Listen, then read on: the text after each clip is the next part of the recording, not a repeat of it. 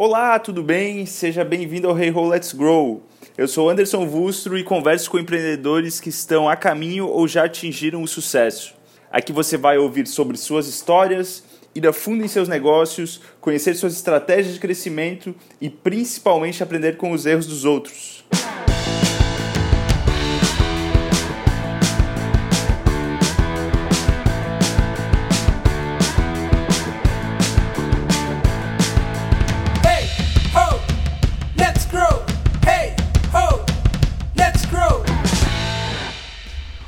Olá pessoal, tudo bem? Hoje eu tive o enorme prazer de conversar com Guilherme Reitz, empreendedor de Florianópolis, que foi um dos primeiros empreendedores do ecossistema do Sul que teve o, o, o ciclo ou a jornada do negócio concluída. Então ele fundou a, a- o Achado em 2012, foi um dos fundadores junto com o seu sócio, com o Leandro, e finalizou esse ciclo fazendo a venda do achado para o Mercado Livre em 2016. A gente também tem a felicidade de tê-lo como board do Darwin, então o Heights faz parte do board que aconselha nossas empresas e ele ajuda principalmente na parte estratégica desses negócios. E como um bom empreendedor, o Heights também já está envolvido com novo negócio, com um novo projeto, que acredito que muito em breve ele vai contar para a gente mais detalhes sobre esse negócio aqui no podcast. Bom, mas falando sobre este episódio, ele contou como é que foi a jornada com a Achado, passando principalmente pela captação de investimento inicial junto com o investidor e posteriormente junto com um fundo de investimento também de Florianópolis. Ele também conta sobre a compra de um concorrente realizado durante o período, durante essa jornada do achado, que trouxe mais tecnologia para o próprio negócio e que foi uma compra extremamente estratégica devido às ameaças que esse concorrente tinha e devido às oportunidades que em conjunto eles poderiam vislumbrar. E por fim, ele compartilha muitos dos aprendizados que teve com a venda do achado para o Mercado Livre. É isso aí, pessoal. Espero que gostem do episódio. Bom proveito. Heights, vamos lá. Primeira perguntinha, queria que você começasse falando um pouquinho sobre a achado, né? Sobre o que, que era achado, como é que ela iniciou. Então, na verdade, o achado, é, como ela ficou conhecida, é muito diferente de como começou, né? Acho que é bastante comum aí, hoje a gente fala muito sobre pivotar, né? naquela época quando a gente começou a gente não conhecia esse termo, então era mudar de produto mesmo. Então, quando a gente começou, a gente começou como, se eu fosse falar em pouquíssimas palavras, um buscapé do frete, né? onde tinham lá empresas interessadas em contratar fretes, do outro lado tinham transportadoras que tinham interesse em, em fazer a venda né, do, do, do seu produto. E a gente entrou muito nessa linha, era um momento onde o Buscapé mesmo estava bombando no mercado, tinha feito a negociação com o Naspers e, as- e assim a gente começou. Mas logo nos primeiros meses a gente começou a perceber que eh, existia uma oportunidade muito grande no e-commerce, que, é, que dentro do e-commerce eh, todo aquele trabalho que a gente fazia com frete existia uma sensibilidade muito maior. E aí foi onde a gente fez o nosso primeiro grande pivô. E aí passou a ser então uma plataforma de gestão de fretes para e-commerce. Porque no começo era mais B2C, né? Totalmente B2C. Na Tá. verdade, assim, não, não diria B2C, mas ele era, ele não era receita recorrente, na verdade.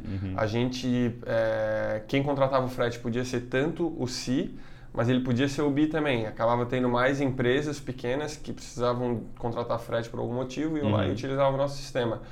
Mas a partir do momento que a gente migrou para o modelo de e-commerce, aí foi o modelo de receita recorrente na íntegra, assim, como funciona hoje né, grande parte das empresas SaaS eh, do nosso ecossistema. E, e, na verdade tudo isso surgiu, essa ideia ela surgiu porque nós tínhamos eh, uma outra empresa na época que se chamava Meta. Eh, eu sempre falo nós porque inicialmente éramos eu e o Leandro, né, os dois sócios fundadores. E nessa empresa a gente tinha muito problema com logística. Então a gente, na verdade, é, criou uma solução para resolver um problema nosso, da nossa empresa. É, o principal user que a gente deslumbrava era, eram empresas que tinham exatamente o problema que nós tínhamos, empresas como a nossa. E na verdade, logo num segundo momento a gente já percebeu que muitas outras empresas do mercado tinham também esse problema e que era uma oportunidade de negócio, aí a gente migrar para um, um mundo do, da inovação. Né? Então, a nossa outra empresa não tinha nada de inovador, não tinha nada de inovadora, nada de. E aí foi uma oportunidade a gente também é, mudar um pouco o que a gente fazia.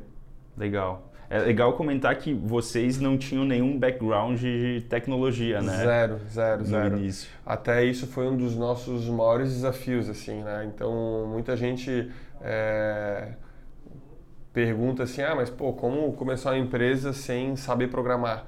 Né? E na verdade hoje a gente vê aí inúmeros cases né, no, no, no nosso ecossistema de empresas performando muito bem, de empreendedores que não são técnicos. Então é possível sim.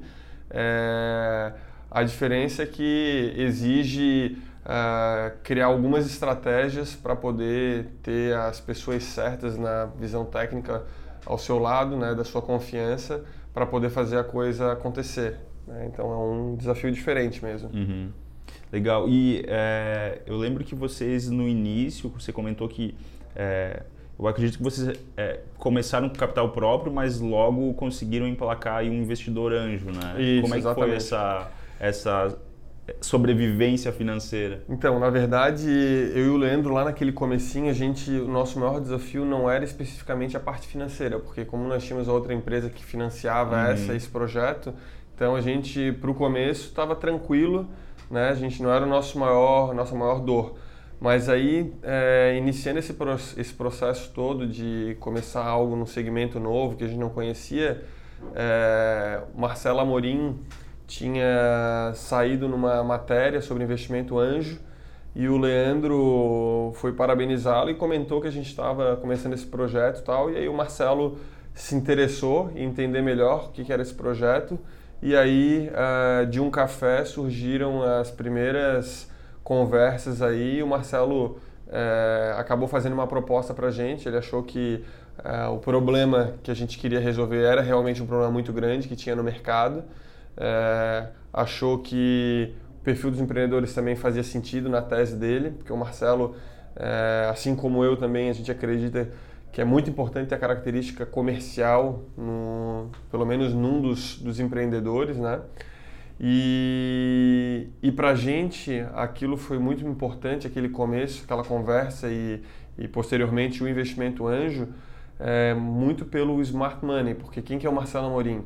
Marcelo Amorim era um cara que já tinha é, saído da Microsoft, montado uma empresa, vendido essa empresa, montado outra empresa, vendido outra empresa. Um cara que já tinha passado por muitas experiências eh, e principalmente no ramo de tecnologia. Então, para a gente, a parte do smart money eh, foi o smart foi a parte mais importante de todo esse processo, assim, né? Então, ah, o Marcelo foi fundamental para que logo no começo a gente já começasse a organizar algumas coisas que nós não tínhamos o menor conhecimento, assim, né? De como funcionava numa empresa de tecnologia. Nesse vocês já tinham feito o pivô? Não, Não, ainda, Ainda não. não. Ainda não. E na verdade, um grande propósito que a gente passou para o Marcelo é que, apesar de naquele momento o dinheiro não ser a coisa mais importante, ao mesmo tempo era importante, porque para a gente poder se dedicar full time employee no, no projeto, a gente teria que vender a nossa empresa. E para vender a nossa empresa, só faria isso se conseguisse levantar um fundo, um capital maior, para que nos desse a tranquilidade de saber que teria pelo menos um ano aí, né, queimando gasolina para poder fazer a empresa dar certo. E aí, eh, quando a gente fechou com o Marcelo, a nossa expectativa com ele era que ele nos ajudasse a fazer a captação de um venture capital nos próximos 12 meses. Acabou fazendo em 7. Né? Então, o papel do Marcelo foi fundamental também nesse sentido. Né? A BZ Plan, ela, é, quando a gente foi fazer as primeiras ah, conversas com fundos de venture capital para explicar o que, que nós estávamos fazendo, etc., É, a Bezeplan foi a nossa segunda empresa que a gente conversou de Venture Capital. Né? A primeira foi o Edson Rigonati, no fundo da Stella. Uhum. Né? O Marcelo já conhecia ele e tal, e nós fomos a São Paulo para trocar uma ideia, ver como é que, que, que ele achava, etc. E aí, uh, na semana seguinte, a gente veio fazer a mesma conversa com o Marcelo Volovski, que na época uh, tinha o Henrique também, o, o Rodrigo Ventura, e uh, ali a gente já viu uma grande afinidade, assim, até no, no, no nas expectativas, na, na é, é, no que eles esperavam que a gente fizesse, e a gente viu que naquele momento a empresa estava muito embrionária, é, ter alguém que tivesse também mais próximo aqui em Florianópolis, a gente achou que pudesse ser muito importante. Uhum. E, e aí, em cima de várias conversas e teses e rabiscos e negociações, a gente é, conseguiu chegar numa, num, nos números né, de valuation, etc., que faziam sentido e uh, a partir dali eu começo a dizer que eu e o Leandro a gente começou efetivamente o achado, assim, porque foi quando a gente começou a se dedicar integralmente a esse projeto. Nós vendemos a outra empresa e passamos a nos dedicar 100% ao projeto do achado. Foi só depois de seis meses que a gente começou esse pivô que eu havia uhum. comentado do e-commerce. É que na verdade nós estávamos ali na ideia do buscar-pé do frete e toda vez que alguém de e-commerce nos abordava, a gente dizia: não, pode, não pode perder o foco, cara. Temos que ficar focado aqui. Nosso negócio é o buscar-pé do frete, não tem nada a ver com e-commerce. E aí até que um belo dia um, um cara que depois ficou um grande amigo, é, na época era, ele trabalhava na Decathlon, era, era o gerente de, de logística da Decathlon, ele me liga e fala, pô Guilherme, é, eu estou aqui com uma dificuldade enorme também no frete tal, no meu e-commerce, não tem como vocês me ajudarem nisso? Eu falei, cara, não é possível, se até a Decathlon tem desafios Problemas. aí, cara, então acho que é isso aí que a gente precisa fazer. Naquela época a gente já estava tendo bastante dificuldade no modelo do buscar pé do frete, porque acaba sendo um, um modelo de negócio bastante caro, assim, é, é, o modus operandi tem que investir muito em marketing para poder atrair, etc. E o conceito do produto que a gente lançou no e-commerce era um white label, uma API que a gente se conectava, vendia para o e-commerce e em tese dependia somente do e-commerce, não dependia da transportadora, uhum. porque a gente atuava em cima dos contratos da, do próprio e-commerce. Então a gente passou para um modelo de negócio 50% é, ao nosso ver mais fácil do que o outro e com um modelo com receita recorrente, um modelo é, com uma previsibilidade maior, apesar de que eu não gosto muito de usar essa palavra porque a gente é, nunca se sentiu seguro para dizer que tinha previsibilidade de nada, né? Então a gente, como sempre vendeu focado num modelo mais enterprise, mais para grandes empresas, era sempre aquela coisa assim, um mês ia mal, daqui a pouco vinha, acertavam né, e, e vendiam um grande cliente. No final do ano parecia até que a receita era previsível, mas ela nunca foi muito previsível assim no achado. Mas ao mesmo tempo tem a questão, né, como tu comentou da receita previsível do cliente vendido, pelo menos, né, Uhum. que era aquele plano já, aquela mensalidade que estaria garantida. A gente não tinha muita receita previsível, era no processo de venda, na verdade, né, a previsibilidade da venda. E, e aí foi isso, assim. Então esse Quanto tempo, quanto tempo que demorou entre vocês iniciarem o projeto até a primeira captação de investimento anjo e depois até o com fundo? Então, vou Qual te falar que o timing ele não vai ser tão preciso, né? Teria que pegar ali no, no levantar essas informações, mas foi mais ou menos assim, do início do projeto até o Marcelo Amorim foi mais ou menos uns três ou quatro meses. Uhum. E aí depois do Marcelo Amorim até o, o fundo de Venture Capital, a Bezeplan, foi mais uns sete, oito meses. Uhum. Então, é, com o Marcelo acho que foi um pouco menos, na verdade. Eu sei que o total dos dois a gente já fez esse cálculo uma vez, dá um pouco menos de um ano. Então, Uhum. menos de um ano a gente levantou o, o Anjo e o Venture Capital, assim. Legal. Né? É bom fazer uma observação, até para quem nos escuta agora, que isso daí é totalmente fora do comum, né? absolutamente fora e também um momento muito diferente do momento atual, né? A gente estava num momento de protótipo de produto, porém era o ecossistema era muito mais embrionário, muito menos maduro, Uhum. é, até mesmo a maturidade dos fundos não era como hoje. Então as coisas evoluíram muito de seis anos para cá, né? Então não dá para considerar é, isso como um padrão nos dias atuais, assim, né? Então hoje a gente vê que até mesmo para conseguir um investimento anjo, é, a maioria das startups já estão aí faturando, já estão com alguma receita recorrente, então é, mudou muito assim, né? Uhum. E ao mesmo tempo, é, as startups e os empreendedores estão com acesso muito mais fácil a alguns conteúdos, as fórmulas, né? De fazer a coisa também é, ficar de pé. Então, na verdade, não é que ficou pior ou melhor, as coisas vão mudando, evoluindo, tem coisas que é, ficam melhores, outras coisas ficam mais competitivas, né? Uhum. É, e acho que é a mesma coisa se for para o mercado americano. Ele, ao mesmo tempo que é um mercado muito maior, tem muitas oportunidades, mas é muito mais competitivo também. Uhum. Então, não existe melhor e pior, na verdade. Tem São desafios diferentes. diferentes, exatamente. Legal. Não, é legal porque aqui no Darwin a gente tem é, empresas aqui é, que são investidas aceleradas que por vezes têm seis meses de vida, mas também tem algumas que têm dois, três, quatro anos, né? Uhum. Então a questão de timing até você encontrar esse fio da meada ou o posicionamento correto, ele é relativo, Sim, né? sim. Cada um tem o seu time, né? Exato. E assim, ao mesmo tempo, isso é, eu diria que não pode ser levado como uma métrica, que seria uma métrica de vaidade, porque quantas empresas a gente vê crescerem, virarem grandes empresas no modelo bootstrapping, por exemplo. Uhum. Então, não necessariamente captar com investidores é me- o melhor caminho, não necessariamente é o único caminho, né? Então, é muito relativo, cada um tem um, um- uma forma de... E eu mesmo no projeto atual, hoje estou começando no modelo mais bootstrap, né? Não Uhum. estou interessado inicialmente em captar, então, muito provavelmente, eu vou fazer um modelo completamente diferente do que foi Do o achado. Uhum. Então, essa é a maior prova de que não existe um único jeito né, de Não fazer existe a coisa. receita de bolo. né? É, exatamente. Eu queria voltar só um pouquinho na questão da captação com a BZ Plan que você comentou, é, até para explorar um pouco sobre como é que foi essa, é, esse processo, né? É, você comentou que, que havia conversado primeiro com o Edson Rigonati, né, da Stella, é, e depois com a em conjunto com a BZ Plan, mas você chegou a ver mais fundos nesse período ou já estava bem engatilhado com a BZ Plan, até pelo fato do Marcelo já estar dentro do barco, né? É, na verdade, não. Assim, Não? é, eles se conheceram por causa do achado, na verdade. Ah, É, o Marcelo Amorim e o Marcelo Volovski já se conheciam, Uhum. mas nu- é, naquela, naquele momento não eram sócios, nunca tinham feito nenhum negócio juntos.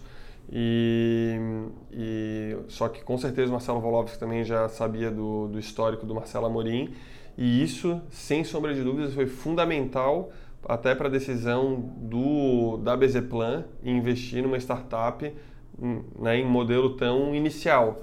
É, o fato de ter um investidor anjo de peso, um cara com uma maturidade e, e né, que ele pensa em, pô, esse cara colocou dinheiro aqui, alguma coisa ele viu, assim, então aquilo ali foi muito importante, assim, a gente sabe disso.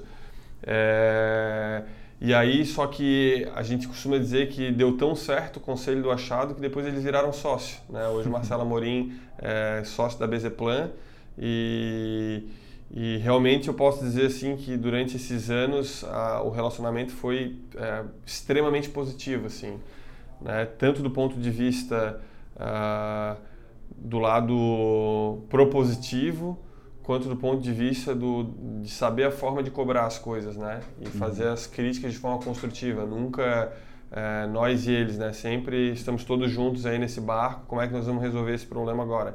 Então sempre foi uma situação muito bacana e a gente passou no começo um grande desafio, um grande sufoco que era é, todo esse processo de acertar o modelo de negócio demorou. Então eu posso dizer que a gente conheceu a essência mesmo do, do dos investidores também na, na época de vacas magras, na época Uhum. ruim, e é nessas horas que a gente consegue ver como que a pessoa se comporta. Porque quando está tudo bem, É é, tudo- fácil, né? todo mundo É se fácil. abraça, Na mundo bonança tá amigo. fácil. Agora, quando a calça tá curta, aí é nessa hora que a gente precisa mesmo da maturidade dos investidores também e vice-versa. E o empreendedor também tem a humildade de escutar quem tem cabelo mais branco e estar disposto a fazer as mudanças que precisam ser feitas, cortar o que tem que cortar e correr para cima para fazer o ovo ficar de pé, né? Então é, é um desafio de, de, de todos os lados, vamos dizer assim. Quando você captou, é, primeiro, ele, foi, ele é público o valor Não. de captação? É Tá, público. legal. É, quanto tempo, qual era o runaway dessa captação? Por quanto tempo vocês tinham? Então, inicialmente a gente tinha trabalhar? feito uma captação que nos permitiria é, aproximadamente dois anos de, de runaway. É, porém, a gente sabia que era muito imprevisível que isso poderia ser mais ou menos dependendo dos resultados, né? Porque é, a gente costuma brincar que nem a Microsoft acerta o planejamento dela do ano seguinte, né? Não é um empreendedor com startup que está começando que Uhum. acha que vai acertar. Então, é, mas a gente sabia que num cenário ruim ou medíocre, a gente teria pelo menos dois anos para fazer a coisa acontecer.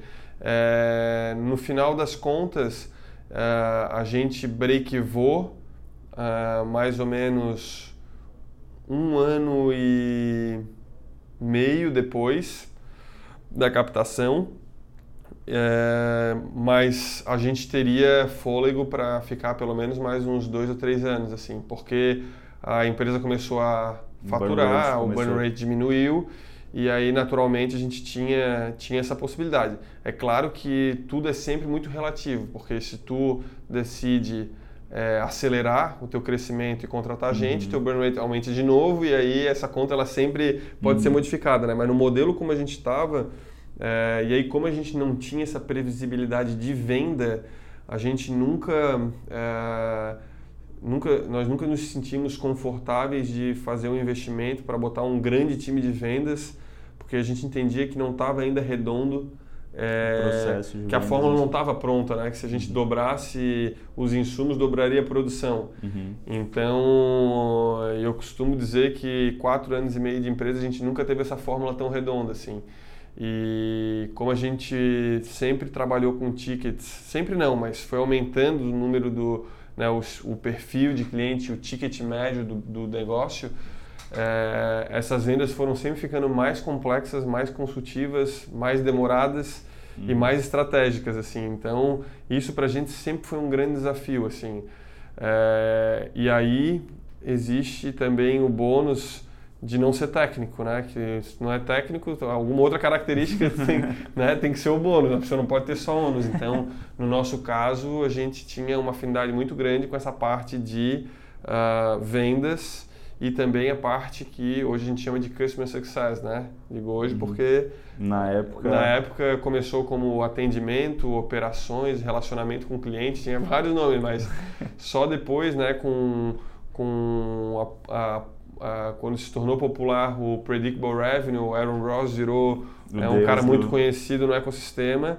Aí a gente né, transformou essa área numa área mais estratégica e passou a ser, mas a gente sempre foi muito focado eh, em Customer Success e na parte de vendas. Inclusive vendas dentro de Customer Success. né? Uhum. Todo o processo de Upsell. upsell, de cross-sell, isso para a gente sempre foi muito importante. Então a gente dizia que a metade da nossa empresa era de vendedor, Uhum. ou dentro de CS, ou dentro do time comercial, né? ou mesmo no marketing. Né? E aí, então a gente sempre fez um trabalho muito forte de, de, de ter pessoas realmente preparadas para esse lado. Assim.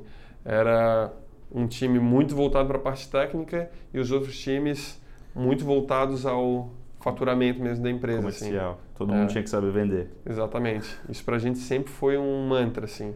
E quando, quando vocês receberam a captação, é, dentro desse runaway de dois anos, vocês já tinham estipulado é, se a meta seria realmente break-even ou é, fazer uma captação de uma nova rodada? Ah, A gente tinha essa meta e a gente levou o dobro do tempo para atingir do, do break-even, assim. Então, o nosso objetivo, na verdade, era... é, muita coisa foi mudando, né, na verdade, assim. Quando a gente começou o processo, ah, logo nos primeiros meses a gente fez alguns investimentos um pouco mais pesados em marketing, algumas coisas, e a gente viu que muito rapidamente a gente viu que era um erro aquilo, que a gente não deveria colocar dinheiro em nada que não tivesse provado ainda, que não tivesse uma ciência, né, uma previsibilidade. E aí o que aconteceu? Com essa mudança de mindset, aquele planejamento de dois anos já, já tinha sido modificado, porque a gente segurou as contas, né, manteve a operação super enxuta para primeiro garantir qual que era o nosso, como que ia ser o nosso sales ops, como que ia ser o nosso processo de venda, como que ia ser o nosso produto. A gente se preocupou muito em economizar enquanto a gente não tinha certeza de como que ia ser esse processo, enquanto não tivesse redondo. Então, eh, se eu fosse fazer uma análise desse segundo momento, talvez esse runaway poderia ser muito mais se a gente se mantivesse nesse nesse modelo de que a gente gostava de chamar de pão e água, né? Que a gente dizia, né? Que era, cara, vamos manter a estrutura o mais enxuta possível até a gente ter certeza que a gente achou o furo chegou no petróleo. Agora a gente né, vai vem com a bala de, de bazuca porque já sabemos a direção do vento, vamos dizer assim. Então a gente sempre se preocupou muito com isso. E não sei se eu respondi a pergunta. Respondeu, respondeu. E dentro desse período, é, vocês tiveram a fusão com a, a- a aquisição. Enfim, você vai falar um pouquinho melhor, mas se foi aquisição ou fusão, como é que foi esse, essa negociação aí com a Shipify, né? Isso, na verdade, assim, a gente, nós já estávamos aí no mercado é, há alguns anos, a gente estava começando a se consolidar no mercado de e-commerce. É, lembrando que o nosso produto era um produto, o gateway logístico era uma coisa que não existia, existia vários gateways de pagamento, né? PayPal, PagSeguro, Mercado Pago e por aí vai. A gente estava se posicionando naquela época como um gateway logístico, né? A gente colocava lá, assim como tinha o, o meio de pagamento, tinha o meio logístico, a gente resolvia essa parte.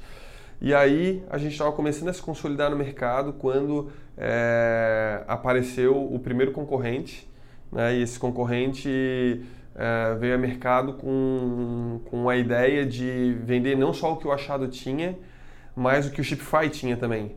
E aí, só que eu sempre digo, né, sempre comento que eu acho que o, talvez o grande vacilo talvez foi que ele divulgou isso antes de ter o produto pronto. Então a gente naquele momento viu a oportunidade de fazer alguma coisa com o Shipify, que era pioneiro nessa parte que a gente não fazia. E aí foi quando a gente nas primeiras conversas com o Michel e com o Eduardo, nós vimos que tinha um fit incrível assim, porque o principal empreendedor que era o Michel era técnico.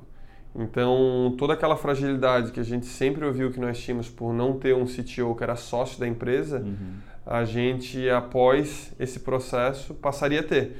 E aí, as negociações que a gente fez com, com o Michel, eh, na época, o, o achado em termos de faturamento de funcionários, nós éramos mais ou menos umas 10 vezes maior do que o Shopify. Então, a gente levantou alguns critérios, definiu qual que era a proporção e fez troca de equity. Então a gente comprou 100% do Shopify, entregando um percentual eh, do achado para esses sócios, que eram Michel, Eduardo e na época Aceleratec, que depois virou Ace, né? Uhum. E, e aí, a partir daí, passamos a ter um CTO sócio da empresa, Uhum. que tinha bastante conhecimento, é, e passamos também a, a ter um espaço para trabalhar em São Paulo. Nessa época, a gente estava naquele desafio ainda de ter um escritório, em São Escritório. Paulo e tal, e aí começamos a, a utilizar o escritório da Aceleratec naquele primeiro momento, é, até que as coisas começaram a dar uma acelerada e daí a gente alugou uma sala porque precisava ter um foco total ali. O ambiente, quando tem muita gente, tu acaba tendo. Lá era só comercial, né? E o comercial precisa estar o tempo todo ou na rua ou no telefone, né? Então a gente foi daí para uma sala e começou a crescer a operação, assim. Legal. E eu lembro que você comentou é, em outras conversas que vocês tiveram um, um período bem específico no qual vocês tinham grande parte do, da receita em um só cliente. Como é que foi essa, só para É, isso, contextualizar? isso é um, é um dos riscos que eu vejo que acontece muito com quem trabalha com contas enterprise, né? O cara fala, ah, eu quero trabalhar com grandes contas, né? E aí muitas vezes é uma conta que ela é tão grande que às vezes ela vira um Sim. risco enorme para tua, né? Porque ele contempla é, esse inclusive era um dos motivos pelo qual a gente não é, divulgava o faturamento do achado, porque a gente entendia que como a gente tinha poucos clientes grandes, né? Se um cliente desse soubesse qual é a participação dele, né, do, da mensalidade dele no nosso faturamento, poderia deixar assim desigual o processo de negociação, né? Ele sabia da nossa dependência. Mas esse era um risco que a gente é, sempre acabou tendo. Então, logo no começo, nós estávamos muito é, próximos aí do, do próximos não, a gente estava na verdade na metade do processo do break-even quando veio um conseguimos fazer a venda de uma grande conta que ah, nos levou ao tão sonhado break-even, né? E aí no dia seguinte a toda a comemoração, é, estávamos nós lá totalmente preocupados, porque 50% do faturamento né, da empresa vinha de um único cliente. Então, e aí começou a caça por outros brotossauros, né, que a gente dizia, né? Então, assim, cara, precisamos de outros clientes grandes, porque é a única forma de diluir. E, e o que, que era a nossa dificuldade? Esse cliente, ele crescia e, consequentemente, a mensalidade dele crescia mais rápido do que a gente crescia. Então, é, o nosso grande desafio sempre foi, cara, como que a gente consegue diminuir? A gente não quer ter um cliente é, mais do que 25% né, do faturamento da empresa Uhum. e a gente não conseguia, mesmo crescendo muito rápido, o cara crescia mais rápido que a gente, assim. Uhum. Então, é, em tese, é um problema bom, né? Porque estamos falando de um problema que, na verdade, a empresa está crescendo muito rápido, mas, ao mesmo tempo, se esse cara decide desligar, é, a gente tem um problema. Desbreakiva a empresa e está todo mundo... Né? Então, é, já vimos vários casos desses acontecendo, casos de, inclusive, de empresas de amigos, então... é, inclusive com o mesmo cliente. Então, isso era desesperador, tirava realmente nosso sono, assim. É, e aí depois a gente passou ah, a focar em outros, né, e conforme o tempo foi passando, fomos adquirindo novos clientes. E aí o próprio Mercado Livre foi um deles que entrou, virou um grande cliente dentro da nossa base e ah, diluiu um pouco esse, esse risco. Né? Então a gente passou a ter eh, alguns grandes clientes. Né? Somados, com certeza dava mais de 50%, mas aí também é um negócio que acaba sendo comum. Assim, né? É difícil também tu ter uma pulverização tão grande, a não ser que tu realmente esteja focado no SMB. E, e Uhum. mesmo assim, tem muita empresa que às vezes é focado no SMB, mas tem um ou dois clientes Que grandes. são- E aí quando ele vai ver, esse cliente já está ali, tem 30%, 40% do, do, Dependência enorme. né? é, então é, é realmente um desafio, acho que para a grande maioria das empresas, assim. Legal. E como você comentou já da- do, do Mercado Livre, vocês foram, é, ao final aí do, da- do achado, vocês foram adquiridos né, por 26 milhões pela Mercado Livre. É, ele, já eram clientes e como é que foi esse processo é, de negociação? Da onde que surgiu a ideia, poxa, vamos, vamos conversar sobre esse assunto de aquisição? Uhum. Então, assim, na verdade, é, falando do período pré-negociação, né, até a parte da negociação em si a gente não, não pode falar, assim, por questão de Uhum. NDA e tal, mas falando como que assim tudo começou, né, a- a- o papo sobre esse assunto. Na verdade, é, o Mercado Livre tinha anunciado no, no- no, é, os jornais, na verdade, tinham anunciado que o Mercado Livre tinha comprado a KPL, que era na época uma das empresas aí é, muito conhecidas no e-commerce, fornecedora de é, naquela época era um back-office para e-commerce. E eu digo naquela época porque depois o Mercado Livre acabou incorporando e, e- e mudou o nome. Hoje acho que até não tem mais o nome KPL. Mas naquela época era, era líder de mercado. É, e aí, com a compra do Mercado Livre, a gente tinha uma relação muito boa e fui parabenizá-los pela aquisição. E numa das matérias que eu tinha lido, na, no- numa das revistas, dizia que o Mercado Livre estava olhando empresas no segmento de logística e fintech. Né? Não especificava se ia comprar, não especificava nada, só falava, fazia uma menção a isso. Uhum. E aí, quando eu fui parabenizar, eu aproveitei para perguntar como é que funcionava todo esse processo dentro da empresa tal. Então, ali foi quando começaram as primeiras conversas sobre o assunto, assim, né? E aí, dali para frente, o Mercado Livre eh, chamou a gente para conversar e aí vieram aí muitas conversas, né? Inicialmente, a gente... eh, eh, eles tinham eh, um projeto que eles queriam desenvolver internamente, então, na verdade, o Achado eh, poderia inicialmente ser um fornecedor para desenvolver esse projeto. Assim. Então, eh, existia, na verdade, o Mercado Livre, apesar de ele ser um cliente, sempre houve por parte nossa e deles a percepção de como a gente poderia agregar no desenvolvimento de soluções logísticas dentro da operação do Mercado Livre. Então, acho que uma empresa, eh, quando ela vai comprar outra, muitas vezes ela tem eh, interesses ou visões em coisas que a gente nem sabe. Né? Então, o dono da startup do outro lado, ah, o cara está querendo me comprar porque o meu produto é bom, ou por causa disso, ou por causa daquilo, mas no final das contas a gente não tem certeza o que, que realmente é o interesse. Né? E talvez só depois que a transação ocorra, Uhum. a gente vai ter uma noção maior do que, que é importante, por outro Uhum. lado. Né? E às vezes faz até parte do processo de negociação é, não transparecer 100% de, né, de onde que vê valor, onde que não vê valor, porque é, são coisas que Influenciam às vezes na- não influenciam na negociação Uhum. e às vezes também não tem interesse de falar, né? São Uhum. coisas que são confidenciais e, e por aí vai. Então, o, o que eu posso falar mais assim desse processo é que depois que ele aconteceu foram é, mais ou menos desde a primeira conversa a- que foi deu praticamente um ano assim desde a primeira conversa até o dia mesmo que divulgou assim né a, a- que nós divulgamos a venda da empresa é, e eu posso dizer que só nos três quatro meses seguintes é que eu comecei a ter uma visão mais clara do que que no achado era importante e gerava valor para o Mercado Livre, né? Então, principalmente com relação à nossa equipe, assim, né? Então, é, o segmento de logística ele é um segmento onde tem muitas empresas antigas ah, da época do software embarcado que não era na nuvem e e para uma empresa, por exemplo, que é moderna, né, Mercado Livre é uma empresa que foi fundada por, por eh, ex-estudantes de Stanford. Então, são caras que estavam lá no Vale e tal, caras com cabeça né, modernas que se reciclam. Para esse tipo de cultura, eh, eles, por exemplo, se nós fôssemos uma empresa antiga de, de código e software embarcado, talvez a gente jamais despertaria interesse Uhum. de uma empresa como o Mercado Livre. Mas, justamente por ser uma startup, também com essa visão moderna, também Sim. com. Então, nisso surgiu vários pontos de afinidade. Né? E aí, Uhum. quando eu digo ponto de afinidade, eu digo também a parte cultural.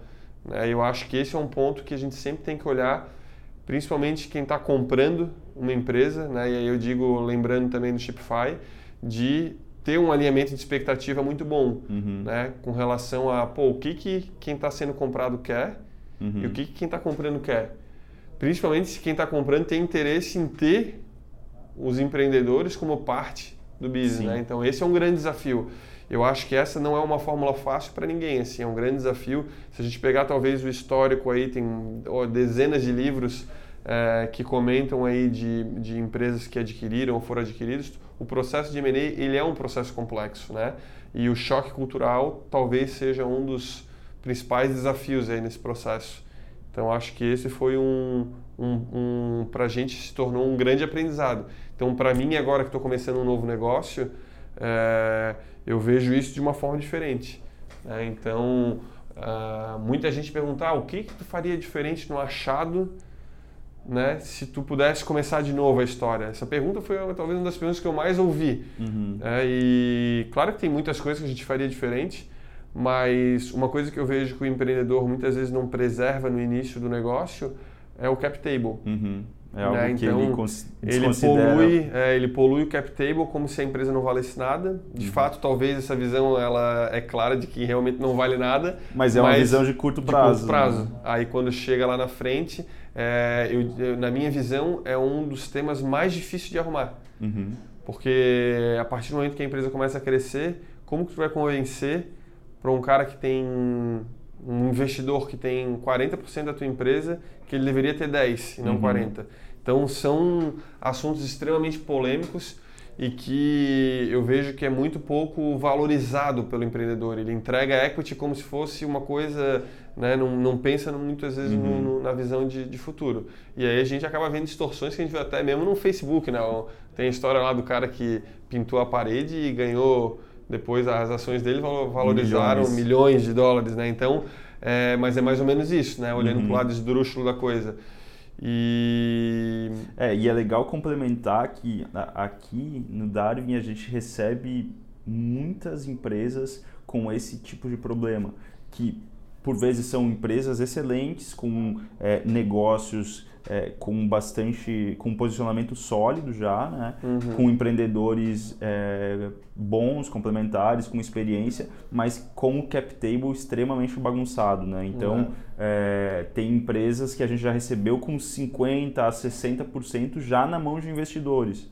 Então, para novas rodadas, para captação Uhum. É, futura, Às vezes inviabiliza, né? inviabiliza tanto para os investidores, mas eu acredito que também tem uma questão motivacional dos próprios empreendedores, Claro, né? total. Então, o empreendedor, ele ficar com uma minoria, sendo que ele está 100% na operação, trabalhando no dia a dia, E eu tenho uma coisa, Bustor, que eu acredito que é o seguinte: eu acho que todo mundo que está no cap table tem que colaborar de alguma forma. Então, isso para a gente sempre foi um, um ponto que a gente sempre teve 100% alinhado com nossos investidores, investidor anjo, venture capital. É, então, assim, a gente sempre ah, é, tentou explorar ao máximo as, as boas qualidades, as boas características, o expertise de cada investidor que não estava no dia a dia. Então, como que a gente fazia isso? Por exemplo, Marcelo Amorim sempre nos ajudou muito em várias estratégias comerciais. Ele sempre foi vital nesse processo, que é a área que ele gosta muito. Então, sempre nos ajudou muito. A gente estava sempre em contato, não estava no dia a dia da operação, mas a gente sempre fez questão de é, é quase assim tu botar o teu investidor para trabalhar junto contigo, assim, Uhum. né? Em, no, no- em último caso. E do outro lado, no fundo, a gente tinha um, um- uma ajuda do, do Rodrigo Ventura desde a parte de, de fazer o planejamento financeiro, que era um ponto fraco nosso, até a parte de nos ajudar em tudo que era de governança corporativa, em coisas que iam muito além do nosso expertise lá no começo. Então a gente sempre tentou mantê-los muito próximo, trabalhando não só na reunião de board, mas também em ações, em conectando com pessoas e nos ajudando a executar algumas estratégias que eram importantes no médio e longo prazo. Assim. Então acho que isso E- é importante. e agregando não apenas pontual, né? Mas ao longo da, da jornada. Não Exatamente. que entre e fique um período, um mês e já saia com uma participação e que nunca mais dê as caras. É, né? Isso aí eu não acredito, né? Hoje, como, como investidor anjo, quando eu olho para um empreendedor que me procura é, e, e vejo no cap table que tem pessoas que o cara foi morar nos Estados Unidos e está dois anos sem falar com essa pessoa e está no cap table, eu pergunto, mas por que, que esse cara está aqui? É a minha primeira pergunta. Né? Então, assim, é, é, hoje a gente sabe que o empreendedor ele não tem tempo para fazer tudo que ele precisa fazer. Então, é, não tem o menor sentido tu ter alguém no cap table que não esteja ajudando a dividir com ele essas centenas né, de problemas, essas centenas de desafios que aparecem para ele no dia a dia. Então, tem essa visão muito clara, assim. Show. Heights, só para finalizar é, essa parte aí de, da, da aquisição do Mercado Livre, é, da, do achado pelo Mercado Livre, é, quais que você poderia elencar alguns dos principais aprendizados ou coisas que você faria diferente agora? É, você conseguiu passar é, por- pela jornada de compra né, de uma empresa e pela jornada de venda é, de uma empresa, mas principalmente na questão de venda, que eu acho que é um dos principais, uma das partes mais difíceis de se empreender também, né? Ah, o que, que você faria diferente? O que, que você vê que, que foi um grande aprendizado? Então, Ushro, eu acho assim, ó, que é, com relação à parte de compra, primeiro falando, eu acho que a parte de compra, ela, ela para tu comprar uma empresa, ela necessariamente tem que fazer muito sentido, assim, porque é, eu vejo às vezes até grandes empresas que falam, ah, não, estou criando uma área de inovação aberta, eu quero investir em startups, quero isso, quero aquilo, mas a empresa às vezes não está preparada, né, não tem a mentalidade, não sabe como a coisa funciona, não sabe como vai acrescentar, olha para uma startup e vê que, ah, mas o que ela fatura não faz o menor sentido, a empresa que é muito grande, isso aí não conta na última linha para nada, não serve para nada. Então, eu acho que esse é o primeiro ponto, assim, para quem vai comprar, tem que fazer muito sentido, tem que ter é, maturidade e alinhamento de expectativa. Para quem vai vender, é, eu acho que primeiro assim, a conversa tem que estar muito bem feita dentro do cap table. Então assim, é, os sócios entre si, né? E aí por isso que eu digo que isso começa no início da empresa e não na hora de vender, né? Qual que é o momento de vender? Essa é sempre a primeira pergunta. né? Então é muito difícil, uh, por mais que tu tenha alinhamento no começo, quando chega uma proposta de 26 milhões, vai ter um que vai dizer, pô, cara, eu acho que dá para chegar mais longe, vai ter outro que vai dizer, cara, já teria ido por 20 vai ter outro que vai dizer, cara, vamos realizar esse negócio porque eu preciso fazer case profundo. Pode ter qualquer tipo de coisa aí no Uhum. meio. E, e esse alinhamento, ele é fundamental porque no final das contas tu está dedicando anos ali nessa Uhum. empresa e isso aí pode às vezes frustrar né, algumas dessas pessoas. Então acho que o grande desafio inicial é esse, ter um alinhamento de expectativas de qual que é o momento de vender, o que, que é uma proposta boa para mim. Tanto entre os sócios como com os investidores. Exatamente. E aí qual que é o ponto, cara? Isso não é uma matemática fácil. E mais do que isso, não existe um certo e errado. Né? Então, ah, mas por que, que não esperou valorizar e valer 100 milhões? Da mesma forma, poderia quebrar. Uhum. Então, é, muita gente pergunta, ah, mas por que, que vendeu? Né? Então, existem N fatores na vida profissional e pessoal de cada um que vão ser, é, é, vão somar aí nos, nos critérios para dizer se está interessado ou não em vender, né? E eu sou uma pessoa que acredito que a, a empresa ela não precisa, é, eu não acredito na empresa que é feita para passar para os filhos. Eu acho que os filhos têm que decidir o que eles vão querer fazer da vida deles, assim, e não né, receber algo assim e, e ter a pressão de ter que continuar. Então, é, eu acho que a venda de uma empresa é o fechamento de um ciclo, é assim que eu enxergo. né? Então, desde o começo, eu e o Leandro, nós tínhamos interesse de passar por todas as etapas do ciclo, de criar uma empresa, fazer uma captação, fazer é, acertar o produto, escalar, é, se consolidar no mercado e fazer o exit no final. E depois ir para o próximo projeto. Era assim que a gente visualizava. É, hoje, eu não vejo de forma diferente. A única coisa que eu vejo é querer fazer um desafio maior agora. Então, Uhum. isso pode fazer com que o meu ciclo seja mais longo ou que seja um desafio diferente, mas eu continuo vendo uma empresa como um ciclo. E mesmo para quem não é sócio, né, quando a gente observa, por exemplo, os ah, funcionários da, da- do achado, eh, eles, eu, a gente estava no momento, por exemplo, nós tínhamos mais ou menos uns 50 funcionários quando a gente vendeu. E, e a gente já vinha de, de uns meses até o, o processo de venda com uma dificuldade grande de segurar alguns talentos, porque não tinha para onde crescer. A empresa não estava crescendo tão rápido a Uhum. ponto de dar desafio para todo mundo. E a partir do momento que a gente vendeu, a gente conseguiu abrir aí várias portas de crescimento, né? Então hoje tem vários deles que estão lá no Mercado Livre, na operação, crescendo dentro de uma empresa que está muito maior, vamos assim dizer.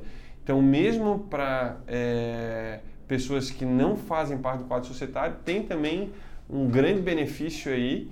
é, e isso não sou só eu que estou falando, né? Se conversar com pessoas hoje que estão lá, que estão dentro do quadro do, do Mercado Livre, vão ah, possivelmente falar a mesma coisa. Então acho que tem um, é, um ponto nesse sentido. É, qual foi o outro ponto que tu tinhas perguntado? É, Ah, dos aprendizados e da, da- do que deveria, teria feito diferente, né? É, o que faria diferente isso. Então, assim, o que faria diferente é... eu, assim, mesmo tendo feito a venda para o Mercado Livre, eu sempre tive um sentimento que podia ter ido mais longe. né? Mas, é, então, assim, o que que hoje é, eu faço diferente? Eu, no começo já desse negócio, tento alinhar uma expectativa para uma coisa muito maior. É claro que isso não garante absolutamente nada, porque se viesse hoje uma proposta de novo de 26 ou de 50 e eu queira fazer um negócio de 1 bi, posso de novo né, Uhum. mudar de opinião ou os sócios terem interesse de. Mas eu acho que esse alinhamento no início é muito importante. Então, e principalmente é, se tu tens, por exemplo, é, alguns es- interesses muito específicos e tens a possibilidade de começar no bootstrap, eu acho que é um caminho. Então, por exemplo, assim, a partir do momento que tu tens um sócio que é um fundo, tu também tens que te é, é, tens que respeitar que existe do outro lado uma Interesse. expectativa que ela é importante de que de num período que muitas vezes não é tão longo realizar aquele investimento por um valor maior.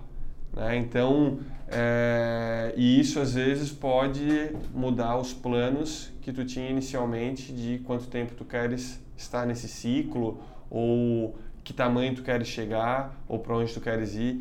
Então, acho que esse alinhamento é uma das, um, um dos pontos mais importantes com relação a exit, assim.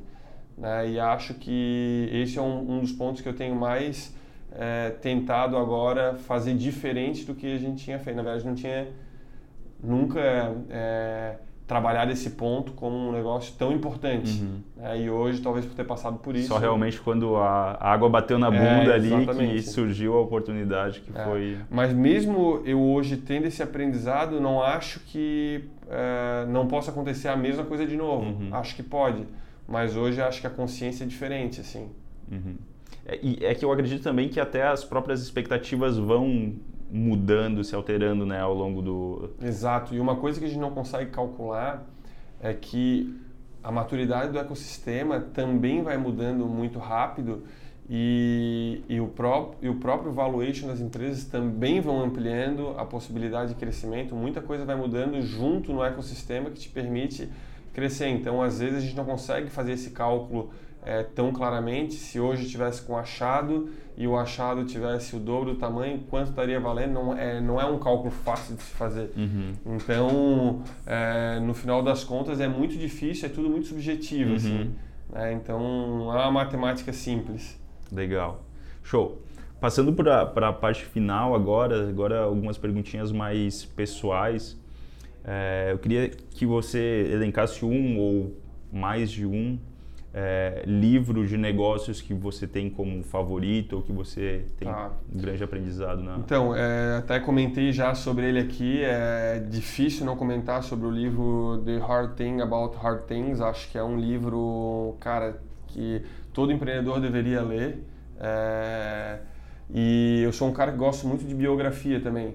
Então, uma biografia que eu gostei muito é, foi a biografia do Elon Musk. Acho que é um cara que é, vale a pena a gente acompanhar. Acho que todo empreendedor deveria acompanhar né, o que, que o cara mais mirabolante do momento está fazendo. Então é bem interessante e mostra também o lado humano do cara, assim, né? Então os desafios e aprendizados que ele eh, teve no decorrer da vida para chegar até onde ele chegou. Então eu gosto muito de, de acompanhar. É, E, mas assim, poderia falar várias outras biografias aí. E, e eu gosto muito de biografia de pessoas e não necessariamente de business, assim. Então, até mesmo a, a biografia que eu gostei muito é a do Guga. A Do biografia Guga. do Guga achei fantástica, assim. Pela história Claro que eu jogava vida, tênis também, trajetória. ideia de Florianópolis, tudo isso acho que Aham. acaba tendenciando, mas é um cara é, fantástico, eu gostei muito de, de ler a biografia dele. E temos outros casos aqui no Brasil, né, como o próprio Sonho Grande, acho que foi um livro bacana, o, o livro do, da biografia do Abílio também é um livro bacana, então a gente tem também ah, livros aqui que vale a pena ah, conhecer as histórias, né? A Uhum. gente tem muito mania de ler às vezes só as histórias lá de fora, assim, Uhum. e a gente tem grandes cases aqui. Legal. E ferramenta online ou aplicativo que você é, não consegue viver sem? Então, Vostro, eu sou um cara muito fraco assim de, de aplicativos e de coisa assim. O que eu uso é realmente o que acho que todo mundo usa. Então, eu sou um cara que usa muito podcast para ouvir é, desde notícia até podcast mais na, na parte de business. Mas uso também muito o YouTube né, para jogar na TV lá e ver desde materiais da Endeavor até uns TED, vejo um pouco de tudo, assim, até coisa de política, Roda Viva, por exemplo. É, e, cara, e os outros aplicativos que não tem nada a ver com business, que são do dia a dia e de lazer, tipo Spotify, Netflix, que todo mundo... Então, assim, não tenho nada de inovador, assim, que eu utilize, sou um cara bem fraco, assim, eu diria, na parte de, de vasculhar bons apps que estão rolando aí. Legal. Não. E tem algum empreendedor, enfim, que você admira ou que acompanha? Bom, já comentou um pouquinho sobre É, o Elon então, Musk, já comentou É, sobre. Eu, cara, eu gosto muito, assim, do. Comentei do Elon Musk, mas é, em termos de Brasil, eu acompanho bastante Jorge Paulo Lema, eu, eu gosto de ver. é, acho que é o, o. Dos Mirabolantes é o nosso maior aqui no Brasil, então. É, gosto também de ver um pouco a Bílio, porque eu acho que tem um perfil um pouco diferente. Jorge Paulo é um cara mais é, de M&A, um cara de comprar empresa, um cara é, mais estratégico, menos de operação. A Bílio é um cara mais de, de, de operação mesmo, executor, né? É, e um cara local que eu admiro muito, acho que é um dos melhores empreendedores que a gente tem na região, é o Lucas Prim, que estava no Ah, podcast legal. aqui. Então, assim, para mim, dos caras hoje que a gente tem em Santa Catarina, para mim é o melhor empreendedor, mas disparado, assim. Que Disparado. É, acho que hoje a gente tem outros empreendedores que estão com seus business mais avançados, mas é só uma questão de tempo, assim, é que nem a gente comparar, né, a gente não pode comparar um empreendedor que já está tocando um business de 700 funcionários com um que está só com 20, mas o que eu quero dizer é que quando ele tiver com 700 dele, ele vai estar tá num nível maior do que qualquer outro que tenha 700, entende? Então, para mim, hoje, o local é o, é, o, é o melhor empreendedor que a gente tem, assim. Show, legal. A gente tem o podcast do Lucas Prim aqui também.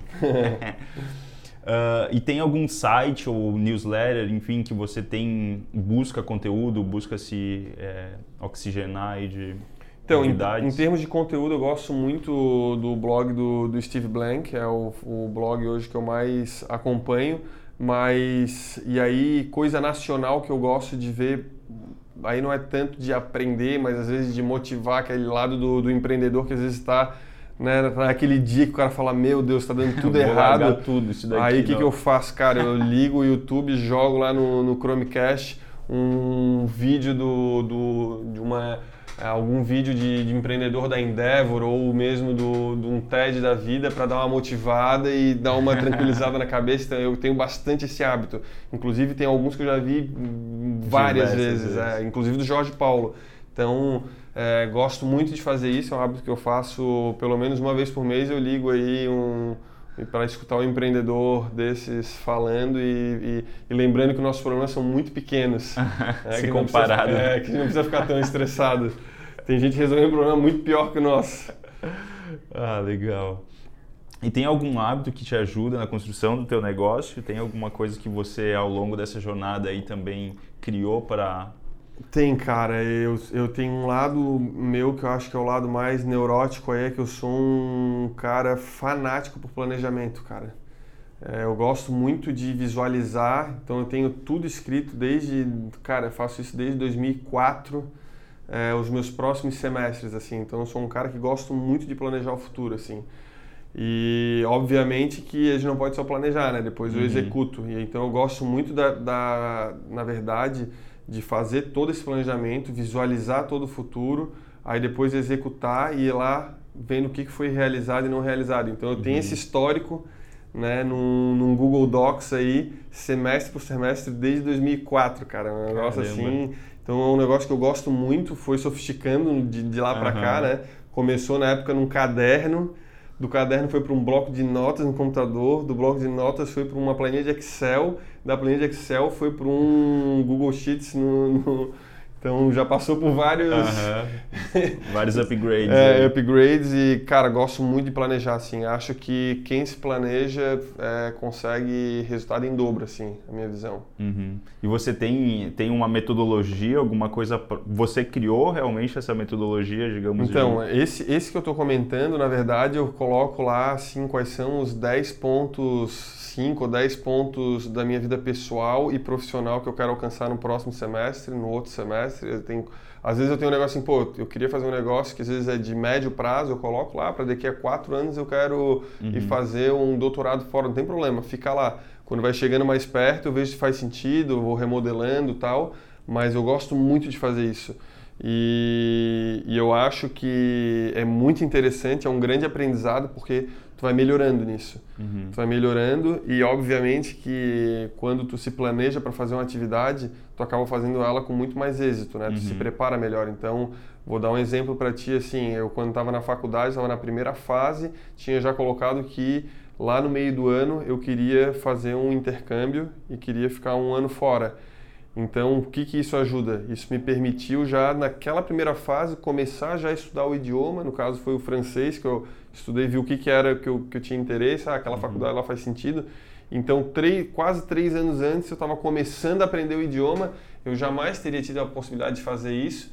E talvez se eu não tivesse feito isso, eu nunca teria conseguido, depois de seis meses na França, conseguir a vaga na Airbus para trabalhar, uhum. porque não teria talvez um nível mínimo né, de trabalho Então eu acho que essa preparação ela, ela traz um diferencial competitivo muito grande, porque a maioria das pessoas vão levando, Uhum. fazem mais ou menos assim, Sim. sabe? Não faz aquele que é formal mesmo. Não para pra refletir sobre É. o que quer ou onde quer chegar. É, e eu não, cara, e não é um negócio que me toma tempo, assim, eu paro uma vez a cada dois, três meses para ver como que tá, não é um negócio que eu fico ali acompanhando, então não dá nem pra pessoa dizer, ah, não, mas fica perdendo tempo com isso, não, cara, Uhum. não perde tempo nenhum com isso, mas isso te orienta, te coloca e também não fico travado, tipo, ah, se eu acho que, coloquei no semestre passado que nesse eu ia... é, investir numa startup e acho que não é o momento de eu focar nisso, eu já coloco lá, mudei de plano, já nem olho para isso Uhum. e vou, mas o fato de fazer esse exercício eu acho que é muito importante, Sim. assim. É, eu, eu, eu acho interessante e eu gosto de fazer o mesmo exercício e depois fazer a engenharia reversa, né? Então você tá falando, poxa, daqui a seis meses, um ano eu quero atingir tal, então o que, que eu preciso fazer? Exatamente, Esse- essa é a ideia. né? Em Essa questão é macro e depois vai desdobrando aí para. E por isso que eu gosto muito de perguntar quando eu dou palestra, é, eu falo muito disso, que a maioria das pessoas elas não sabe dizer como que elas querem estar daqui a cinco anos. Né? Então esse é um negócio muito interessante, parece uma coisa super simples, mas eu garanto para ti, menos de 10% das pessoas sabem dizer como que elas querem estar daqui a cinco anos. E é um simples exercício mental, porque se tu sabe que daqui a cinco anos tu tens, vamos supor que tu é proprietário de uma de um hotel, daqui a cinco anos tu quer ter 10, então faça o cálculo de quantos tu tens que construir até lá, uma coisa muito simples, boba, mas que as pessoas não fazem e aí às vezes não se preparam e inviabiliza ela chegar onde ela Uhum. quer. Então é uma coisa doida assim. Show. Heights, cara, brigadão. Acho que foi incrível aí. Deu para tirar muitos ensinamentos, muitos insights. Eu que agradeço demais aí, muito bacana e, porra, quero parabenizar vocês pelo podcast. Acho que a gente precisa aí cada vez mais de conteúdo rico para a galera que está nessa, nessa trajetória ver que não é o único é, se quebrando todo aí, cheio de problema. Não, todo mundo está nesse mesmo barco aí. Show. Cara, brigadão aí. Valeu. Valeu, Vostro. É isso aí, galera. Esse foi o episódio de hoje. Eu espero que vocês tenham curtido tanto quanto eu. É, se você gostou do que ouviu, curta, compartilhe, deixe seu recado. E caso você tenha também algum feedback ou gostaria de escutar um empreendedor específico em um próximo episódio, conta pra mim também. É isso aí, pessoal. Até a próxima. Valeu!